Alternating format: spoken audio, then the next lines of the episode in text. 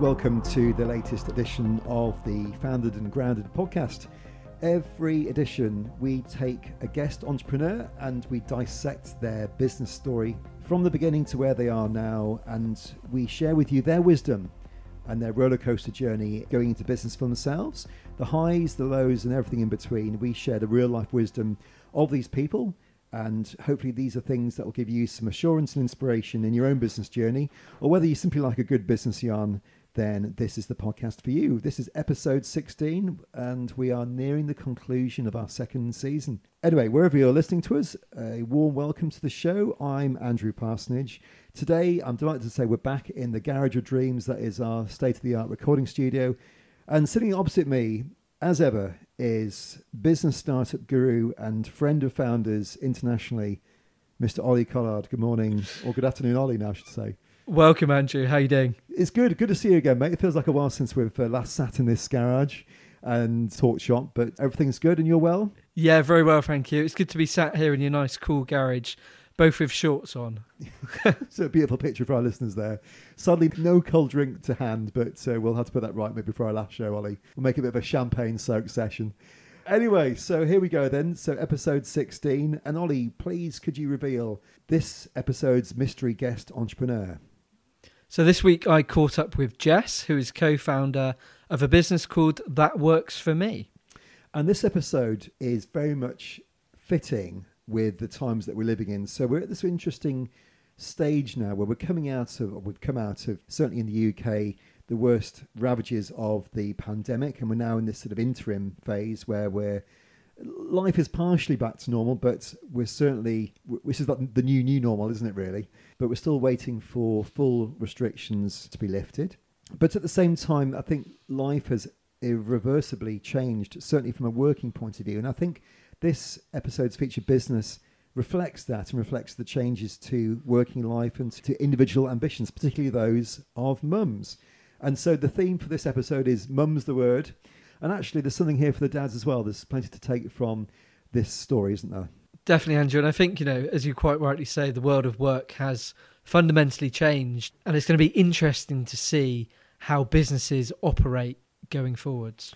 Just before we start with the interview, I saw something really interesting on BBC News Online earlier this week, and I can't remember who put the report together, but the headline was simply that some employers envisage a return to, I guess, traditional working nine to five, Monday to Friday working, and and part of me felt that that feels completely counter to the, the sense in which the world has moved on, the world has changed.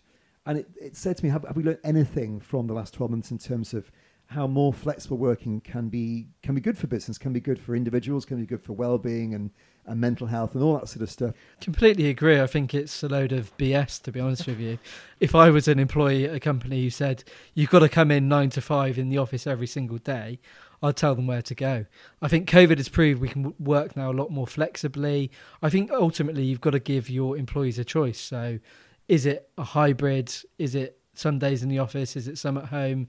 At the end of the day, if your employees are getting the job done, then to be honest with you, I wouldn't really care as an employer where they're working. Obviously, you'd like a bit of FaceTime contact, sort of at least, you know, once a month or something. But ultimately, if they're getting the job done, they're getting the job done. Well, that was Ollie there, sitting completely on the fence with the response to that question. Let's let, us uh, crack on then with the interview. And Ollie, you met up with Jess recently, didn't you? Or rather, you met up with her virtually. So let's hand over to Jess now, who picks up on the story of how things came to be for That Works For Me. That For Me was born of my own story, actually. So I used to be strategy and distribution director for one of the UK's biggest insurers uh, in quite a senior position for my age.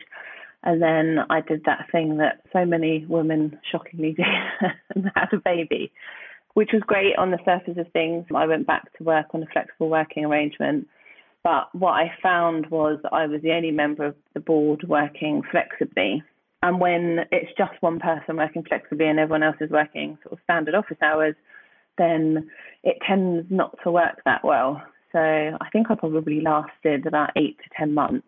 And then I I really struggled. So trying to balance motherhood, tough baby, commuting to London, traveling all over. I think I was running sort of teams of in the region of about six, seven hundred people at the time. Yeah, I just really struggled to make it work. So when I fell pregnant with my second daughter, I made a really tough decision that um, left me absolutely distraught actually, and I decided to leave and again, I did probably not not far off a year. I tried the stay at home mum thing. I had obviously these two beautiful young daughters, and I drove myself nuts. Probably is the best way to describe it. I realised what a huge overthinker I was, and that I needed a, a challenge of my own, basically something to think about rather than, you know, just thinking about these these two small people. And this one particular day, a business owner friend of mine. She runs a hugely successful catering company. She's an incredible woman. She called me absolutely distraught. Her business was on the brink of going bust because she'd had quite a junior finance person working out her cash flow and unfortunately didn't have the cash in the bank that she thought she did and was sort of days away from losing everything. I had said to her at the time, Why don't you hire a mum? So I thought back to all of the women like me that I'd met that sort of eight to 10 month period who were ex CFOs and ex HRDs, all these incredible people who had fallen out of the workplace because they didn't fit a nine to five, but would more than happily and you know wanted to work with smaller organisations who needed less of their time to bring their expertise to the table. So she got a CFO who worked for her maybe I don't know, four to six hours a week, just keeping things ticking over, but making sure things were all headed in the right direction. That was my moment, really, where I thought, oh my goodness, there's this huge opportunity to bring together these two pools of people, and why hasn't it happened before now?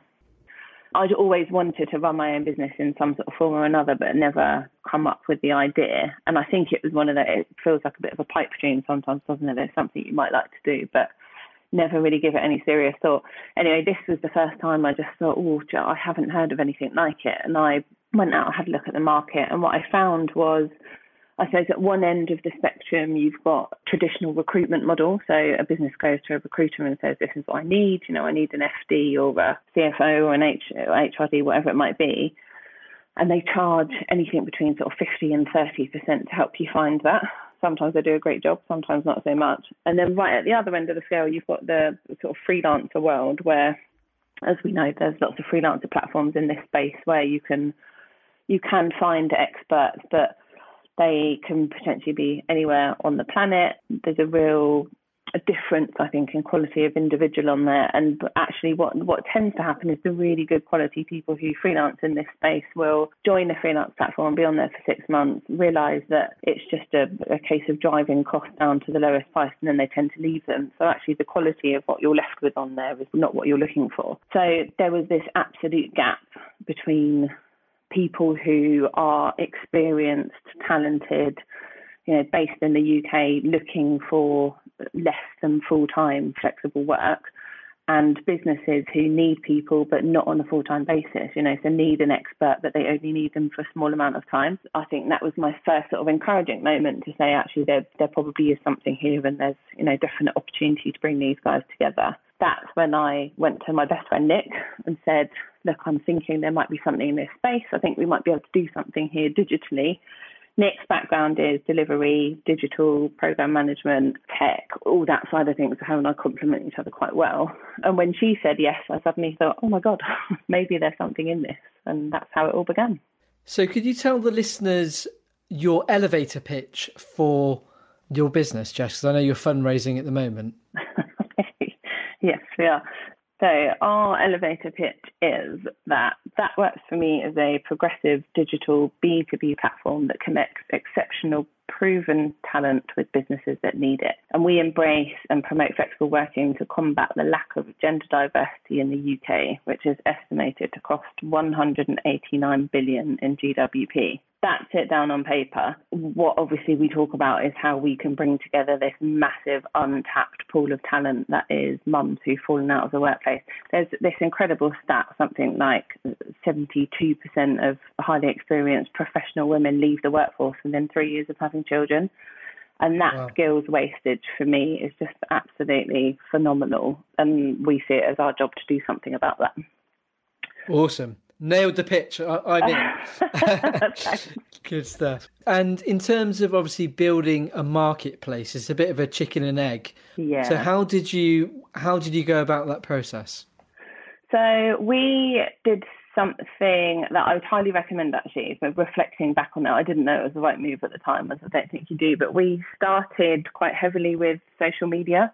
Obviously, we knew that our audience of professional mums basically where they would be and that that was a good space for them. So we started up a Facebook group, which I think we initially just named like Jess and Nick's new venture or something. I wrote in a lot of our sort of friends and family. It meant that we could sort of run polls and do a bit of early research and that type of thing into into what we were thinking and where our thoughts were taking us. So we had something like, but I think it was around between three and sort of 500 members ish is probably what it grew to. But we had this group of people who effectively went on to become our initial customers, where we could talk to them about what sort of work they'd be looking for, what problems they faced, what challenges that they, they came up against, and how they dealt with work after having children. And that for us just became a real font of all knowledge for us. We had this group running. We used a lot of that to work out what our proposition would be, what our brand would look like, what tone of voice worked and what didn't. Uh, yeah, it was a really great way to do it. So we probably had that running for about eight to 10 months before we got to the point where we, you know, even started building anything. Because at that point, we were obviously still just working on concept and what it might look like. You built your audience before obviously going to market essentially. Uh, yeah, we did. So we had so we kind of had that conversation group. From them, we built out the once we knew roughly what we were going to do, we built out the brand around it. So we built that works for me. We built the kind of the look and the feel, the tone of voice, how we would talk to people, and then we were able to set up, you know, proper social channels where we were using, you know, curated articles and we were talking around our subject matters. So obviously, we talk a lot about flexible working, about returning to work after you have children. Later on, we started to build up the small business side of things. So you know, lots more conversations with small businesses. That bit took took a bit longer and took more time, but like you say, we had to really work on what those two audiences were and balancing the two messages messages. And I would say it took us a while to figure out how much do you talk to businesses versus um, members on Instagram, for example, versus LinkedIn versus Facebook. And I still do. I think we've got that perfect now. Probably not, but we're, we're definitely a lot closer than we were sort of at the beginning.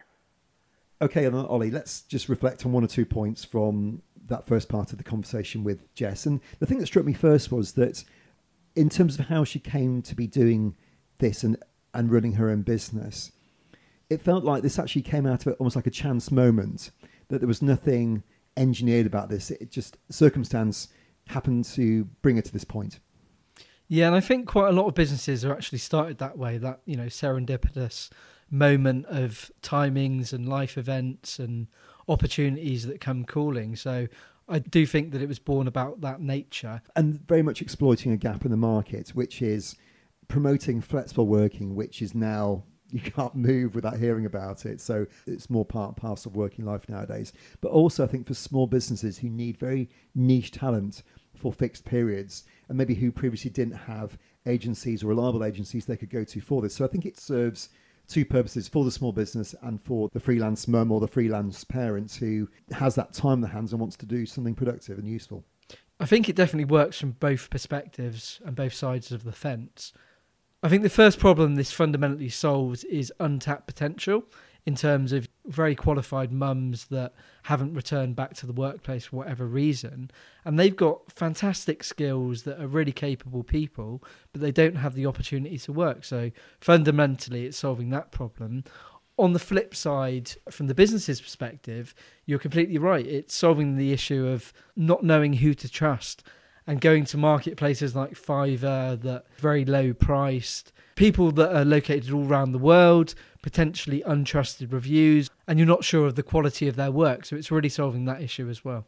I really hope times are changing. I think technology will be a big enabler here. But Jess came out with a, a pretty shocking statistic, which I hopefully have captured correctly here, that 72% of professional women leave the workforce within three years of having children it's quite a mind blowing statistic, and it's probably hard for us, sort of two blokes sitting here, to, to fully appreciate the challenge that a, a new mum would have in trying to juggle childcare in a way that they feel they're doing the right thing by their child, and also holding down a meaningful career. But that that is quite a statistic, isn't it?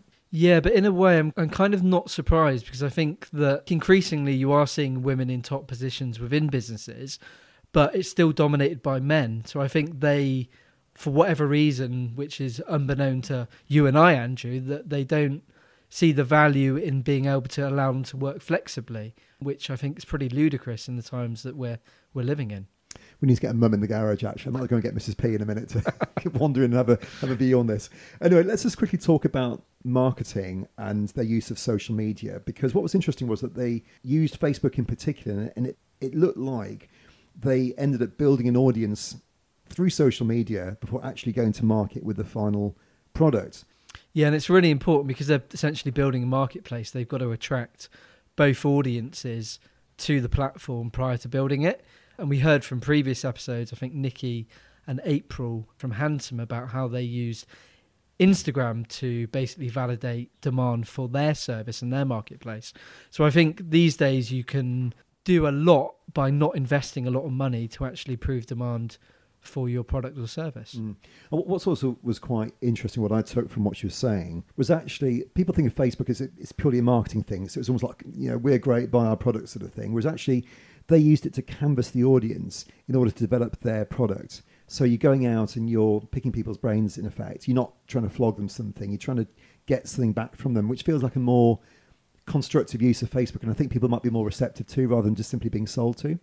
Completely. And I think before you're launching your business, you really need to get in the head of your target consumers. So Facebook is a great way to do that.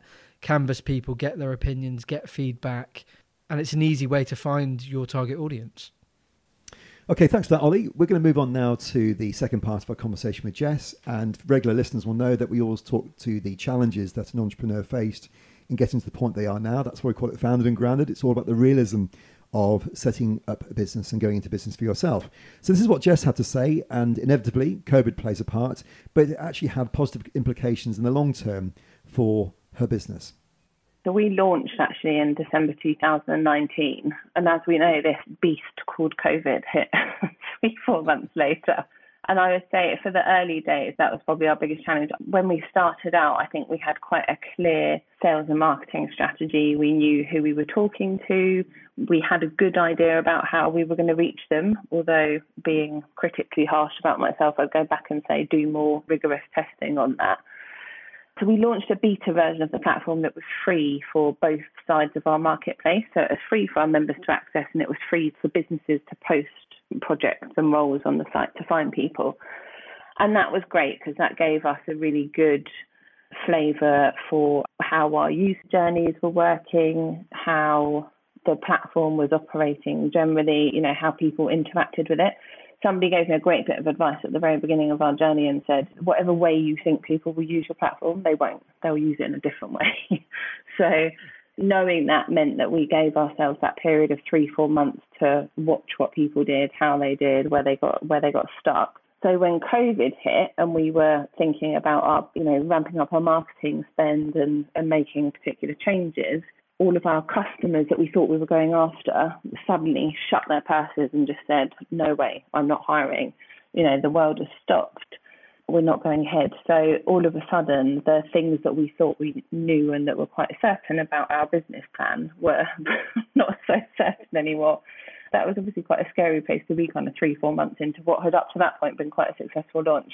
So we made a decision at that point that we would not invest anything in marketing at that point, and we would pull any of our spend back into ploughing it more into development and taking all of our learning, sorry, that we had from that beta version into rebuilding, redesigning, and changing the platform so that once COVID, I say, started to calm down, I think once we all got used to COVID and how we would continue running our businesses in a new sort of COVID world, we relaunched around sort of September time last year, and we launched with a much better platform that I could honestly put my hand on my heart on and say, yes, I can charge you money to use this and know that it's going to deliver you exactly what I promised you it will. Great stuff, Jess. And before we started recording, we were touching upon what it's like to be a business owner. And you were saying about, you know, your vast experience working with corporates and managing teams but nothing quite prepares you for running your own business. Could you tell the listeners a bit about what that feels like on a day to day basis? yeah, absolutely. I think the word I used to use it just feels like a, a never ending roller coaster.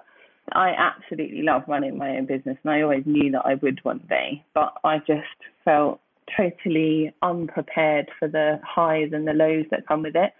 The you know, I still when we make a sale get a huge buzz out of that and walk around with a smile on my face, you know, for the rest of the day but conversely, if I think I mentioned to you that right at the beginning, if anybody said anything negative about the platform, I would just be absolutely distraught and just think, oh God, you know, we spent so long working on that. How could you possibly not like it? But I think building that resilience is just a massive, massive part of what you go through, and actually learning to be really much more sensible about where's that feedback come from? Is it from someone whose opinion you value, or has it come from somebody who you should really pay no attention to because they're probably never going to be a user of your site anyway, and they're not the person that you were going after? That for me was kind of a real steep learning curve. I think it was the first time I'd ever done anything so personal was building building my own business. And it, it matters so much more. It's easy to go into a job, go into an office and do something for someone else where it's not your money and it and it's not your business. But when it's your own, it's a real different kettle of fish, as my dad would say. Jess, so we've talked about the trials and tribulations of being a business owner. Who's your support network and who keeps you grounded? So I am very fortunate enough to have a co-founder, Nick, who I've mentioned, and her and I, I think, balance each other out quite nicely. So Nick's had a baby since we started the business, and I mentioned earlier I I have a third baby as well. So there have been times where we've very much been on our own in it, and you really, really notice the difference actually with not having the other person sort of there to go and talk to and moan about or you know, have a cry or a laugh, whatever it may be. So that's a huge help. Having kind of a third voice in amongst the two of you is quite often not that you have arguments or disagreements and you need someone else to balance it. I think having a third party involved in some of your conversations who isn't as involved, if that makes sense, sometimes gives you a bit of perspective. So we have a non-exec director called Jody who's involved with a number of other businesses at different life stages and has seen some of the challenges that perhaps Nick and I haven't. We find that massively helpful. He's a real positive voice as well. And the, when you have those moments of thinking, oh God, everything is falling over, it's not going to plan, or we're going to run out of money, all those challenges I think every business owner has at one point or another, he's quite often there to say to us, this is normal. Everyone goes through this. This happens. Focus on this, this, this, or this, and to try and get yourselves out of it. And just talking about family life, I know you're expecting your fourth child fairly soon. Yeah, I am. I'm about eight weeks off now. And obviously completely crazy to have four children, so everyone keeps telling me. well, firstly, congratulations. And secondly, I guess most people would be, if they're in a job, going on maternity leave, gearing down, but you're off raising investment. Trying to, yeah we decided at the beginning of this year that we would go out for investment, that we would be able to ramp up our plans much more quickly, you know, with more money to invest. It's a real personal thing, isn't it? Without sounding horrible to this poor baby inside me, it's the fourth time. so, well, first of all, I know what it's like to be pregnant. I know what it's like to have a newborn around. Well, our family structure is pretty well established. Being able to rely on that means that I still have the sort of time and commitment and headspace to focus on the business as well. Maternity leave will look quite different this time, so it'll probably be sort of six weeks, I would say, a couple of weeks to get ready for the birth, get, get the first month under my belt, and then be back in the thick of things as, as much as I can. But this business has always been more than just a business, I suppose. It's part of my life, it's part of who I am and, and what I want to do, which is basically help bring wonderful, talented, experienced people back together with businesses who need that help. And I think none of that stops for baby number four. I'm just hoping the two will be able to coexist happily, but we'll see.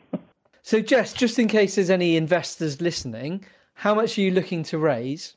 So we're looking to raise between 150 and 300,000. In an ideal world, we would love an angel investor who knows the sort of space that we're in and knows what it likes, it's like, sorry, to build that digital marketplace, particularly working with more kind of diverse groups. And then we're quite keen on doing a crowdfunding raise after that. But as we know, the world of investment isn't, or as I've learnt, I should say, over the last few months, the world of investment isn't isn't straightforward or predictable. So we're completely open to conversations and, and being flexible around that.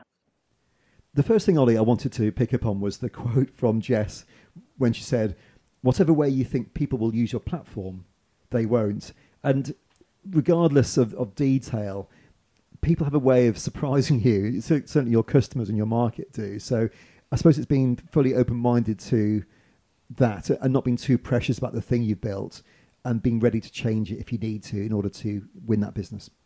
Definitely, and you've got to expect the unexpected. I think these days, business is all about people ultimately, and humans behave in a very strange way sometimes. So, actually trying to predict what people are going to do, uh, you can't. So, essentially, you've just got to go out and test the product and see how people interact with it, use it, and what feedback they have on it because you can have the best design system in the world, but ultimately you don't know people are actually going to use it in that way that you built it for. Mm.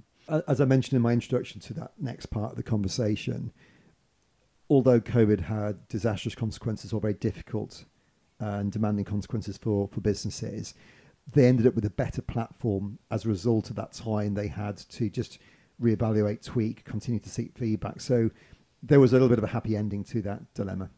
Definitely, and I think Jess kind of said in our conversation that people are ultimately sitting on their hands in terms of making investments for their businesses. I mean, everyone saw that across the board really in terms of budgets being pulled left, right, and centre. So they regrouped. They thought, how can we use this time wisely? And they actually built a better platform and got some really good feedback from from their existing users. And I think ultimately they've got a better proposition now and a better product. Okay, well, moving from COVID because we've spoken a lot about COVID in previous episodes, and I think we all know we all know about that by now. So, the thing I want to also to, to pick up on was about uh, the point that Jess made about being, in her words, totally unprepared for the highs and lows of running a business, and therefore, on the back of that, being resilient in order to be able to survive that roller coaster ride. And in particular, she talks a little bit about feedback and not being overly sensitive about feedback, but being able to separate the wheat from the chaff it's a really important one, and I think it's quite easily to take things personally in the early days. But as you say, you've got to build up that resilience, that thick skin. Don't take those no's personally, and I think that just does take a bit of time and adjustment, regardless of what anyone says. You can try and prepare people for that, but until you've experienced it, I think you're right, Andrew. It's just about trying to build up that resilience prior to launching a business. I know, Ollie, you always ask people about their support networks every time you catch up with the entrepreneurs. And we haven't really spoken about this type of support before. So I, I just quickly wanted to touch upon it, which is about the role of a non executive director. Yeah, so NEDs can be very important. Uh, so, non exec director to businesses and small businesses in particular. It's usually experienced business people who've gone off, sold their businesses, been successful, exited, and now essentially we've got some more time on their hands. They want to use their skills and experience to help other founders navigate the complex world of growing a business. Usually it's a paid role, so they will take a salary, but they'll meet on regular occasions with you and essentially help you form a board and they'll give you that independent advice and utilizing their black book of contacts and all of their strategic knowledge from the past so they can help you on your business challenges. So it is a good way to obviously grow your business, but you do need a bit of a budget there to be able to do that. Yeah, I was going to ask actually, is there a particular point at which a founder should consider an, an non-exec director? Yeah, it's a really good point, Andrew. I think sometimes if the business is looking to scale and go on a fundraising campaign, then ultimately investors are looking for a board. So that could be non-exec directors, but it also it could be an advisory board. So you can have an advisory board where it's not a paid role. Sometimes they do take an equity stake in the business as well.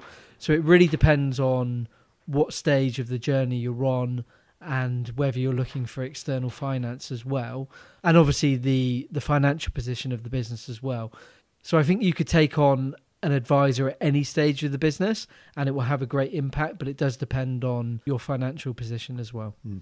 And, and, speaking of raising finance, I know you wanted to quickly touch upon the point about Jess seeking investment at this stage while she's quite she's actually heavily pregnant with her, her fourth child at the moment. Raising investment at the best of times is a tough job. So extra kudos to Jess in that respect. Yeah, and I think what Jess is doing really well, is she's speaking to other founders who've raised investment and learning from them because it is a completely different world, an alien world. If you're not from the investment world, it's completely different to running a business. There's lots of jargon, it's hard to penetrate investor networks.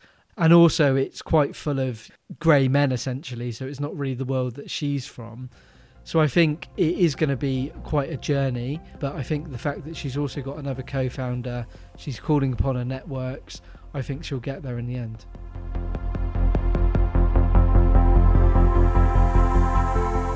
You're listening to Founded and Grounded reality, reassurance, and inspiration every fortnight for the startup community.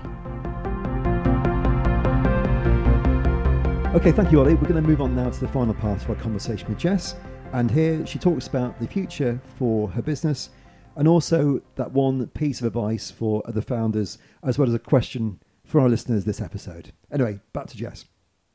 Do you know what I would like? I would like for women to be able to have children and know that there is a a safe, secure way of them getting back into work that doesn't fill them with dread and fill them with all of the confidence issues that I and all of the other mums I speak to face.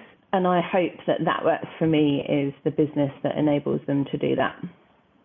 Love it. That's uh, a, a, very bright future then. And I think utilizing people's existing skills and doing it flexibly that fits her in around their family life is incredibly important because essentially people aren't fulfilling their potential that could be, and I think you're giving them a, a platform and a voice to do that. Absolutely, it's just it's a it's a massive skills wastage that just shouldn't be happening. You know, people get written off. And do you know what? I've focused a lot on mums today, but we increasingly we talk to we've had more and more dads register with us recently who have experienced COVID, have experienced more life at home and seeing the positives that that brings as well. Not to stereotype anyone, but I think you know traditionally it has been more dads out at, out at work whilst the mums have been at home looking after children. And I think them being able to see the positives of being around for school runs and reading time and dinners and that type of thing, and wanting to be more involved in that side of things. So. I think it's really important just to flag both sides of the coins. This isn't just a, a mum only thing. Definitely, that's really encouraging that more dads are registering on the platform and looking to fit in some work alongside their childcare commitments. And Jess, in terms of distilling down one piece of advice that you've learned along your entrepreneurial journey, what is that one piece of advice that you'd pass on to somebody thinking of starting a business? For me, it's knowing when to get outside help. And I I say that obviously from two different angles. The first is you just can't be amazing at everything no matter how hard you try. And there are lots of incredible tools and platforms and things that help you with certain parts, whether it's bookkeeping or your social scheduling or managing your people effectively. But you just can't be fantastic at everything. You might not be a good writer. You might not be particularly good at, at cash flow monitoring, for example. And I think one of the biggest things for me is, is knowing when to hold your hands up and say, actually, I need some support on this side of things. It's nothing to be ashamed of. It's something that you can factor into your numbers. For us, I know one of the early things that we sought help on was PR. And the same with development and user design. So neither Nick or I are designers of websites. And the one thing that we invested in really early on, which I I'm very grateful that we made that decision because that was a real Nick push, was to get support with um, designing user flow of screens and that type of thing because I think that's what's actually made our platform. If that hadn't worked, then we wouldn't have sort of seen the success we have with users since. So I think, yeah, knowing when to go out and get external help is hugely, hugely important. Great advice there, Jess. Have you got a question for our audience, Jess? Yeah, so I'm always interested in knowing where the crux point is between when you actually go out for help and when you keep it inside and how long people leave it. So my question is around uh, what's the thing that you least enjoy around running your business or it takes you away from your kind of core business for a disproportionate amount of time and what stops you getting help with that? Is it people, finance, marketing? Or is it something else? And what is that something else? Awesome question, Jess, and we get some response from our lovely listeners for you on that one. Brilliant. Jess, I don't know sometimes if there's a service or someone selling something, sometimes they're able to give an offer to the listeners. I don't know whether there's anything that you're able to do. Yeah, so we can do a 10% off our monthly memberships. So one of our kind of operating principles when we started out was to be affordable to small businesses. Because another thing that we recognise is that when small businesses go out to access expert help, it can end up being really expensive. So we offer a really cost effective monthly package where you can basically post as many projects and roles as you want for £70 a month. I'd love to do a 10% off offer for all of your listeners. So, Jess, what's the code that our listeners can use to access that 10% off? So if we use Grounded21, then that will give you 10% off our monthly subscription, which means you can post as many projects and roles under your business page as you like. Great stuff, Jess. Thank you very much. Where can people find you? So obviously our main platform is thatworksforme.co.uk. We're also on Instagram, Facebook, LinkedIn, Twitter. We have a YouTube channel as well. Everything's under That Works For Me equally, if you want to get hold of me directly, jess at thatworksforme.co.uk. I absolutely love interacting with other founders and I'm always happy to look at collaborations for either our members or for our small business community ourselves. Amazing, Jess. Thank you very much for your time. It's been a pleasure. Thanks so much for having me. It's been great. An abiding message to take from your conversation with Jess is as follows, and again to paraphrase women can have children and know there's a safe, secure way of returning to work. Very simple maxim, but it seems like that's what that works for me is trying to achieve here. And that's the long term objective. Yeah, and the best businesses are ones which can really simplify their message. And their core mission is that simple, but brilliant at the same time. We sit here as two dads to young children, so we know all about that. And it's interesting actually how, even though this started out as maybe appealing to mums returning to work or who mums who had something to offer, there are actually now dads who are registering on the platform. And it's an interesting reflection of how society has changed structurally, how the economy has changed structurally, how there are more women who are breadwinners who are out there earning the big money, and actually now dads wanting a greater involvement in childcare or actually even if they hadn't before COVID, they now realise they want to be more part of their children's growing up, be more present for their children. So seeing the advantages of maybe working in this way. So it's encouraging to see it, and it's great now that it's not just a mum's thing, but this is this can have a broad appeal to both mums and dads. Yeah, I think it's a great shift that we're seeing in society in general. I think increasingly, you know, dads are taking shared parental leave. Obviously, during COVID, I had the opportunity to spend half a day with my son every day. I probably won't get a, uh, another opportunity like that again. So I think the world is changing. I think this platform will give an opportunity for dads who want to be involved with their day to day childcare, but also bringing in a bit of income and keeping their mind stimulated at the same time. Ollie, just wait to the joys of homeschooling, mate. You'll be you'll change your tune then. Uh, and that one piece of advice, actually, uh, it goes back to what we were talking about uh, a few moments ago about knowing when to get outside help. So we talked about the role of the non-exec director. It's come up in previous episodes. I think Jess put it quite neatly there. You can't be amazing at everything. Yeah, and it's a hard one, isn't it? Because when you're running a business, you do have to wear, as we've said many times before, lots of different hats. I guess the point at which you may look for outside help is essentially if things aren't progressing in a particular area of the business or it's something that you really don't enjoy or you don't know how to do i think that's the point at which you look for external help. Some people have the problem that they've looked for that help and been burnt along the way so they're not open to doing it again. But i think actually finding trusted people on a platform like that works for me is a good way to do it. Okay, well, related to that is this episode's question. And the question from Jess was What's the thing that you least enjoy about running your business but have held off from outsourcing, and it comes down to one of four choices people, finance, marketing, or a another. Okay, so really interesting question actually, and I know Jess would love to hear what you're going to say, and Ollie and I would as well. And you can get in touch with us and share your views on this and anything else we covered in the podcast via these means. Here's Freya Scott. You can find us on social media. We'd love to hear from you. On both Instagram and Twitter, we're Founded Grounded. And on Facebook, we're Founded and Grounded. So give us a follow to keep updated.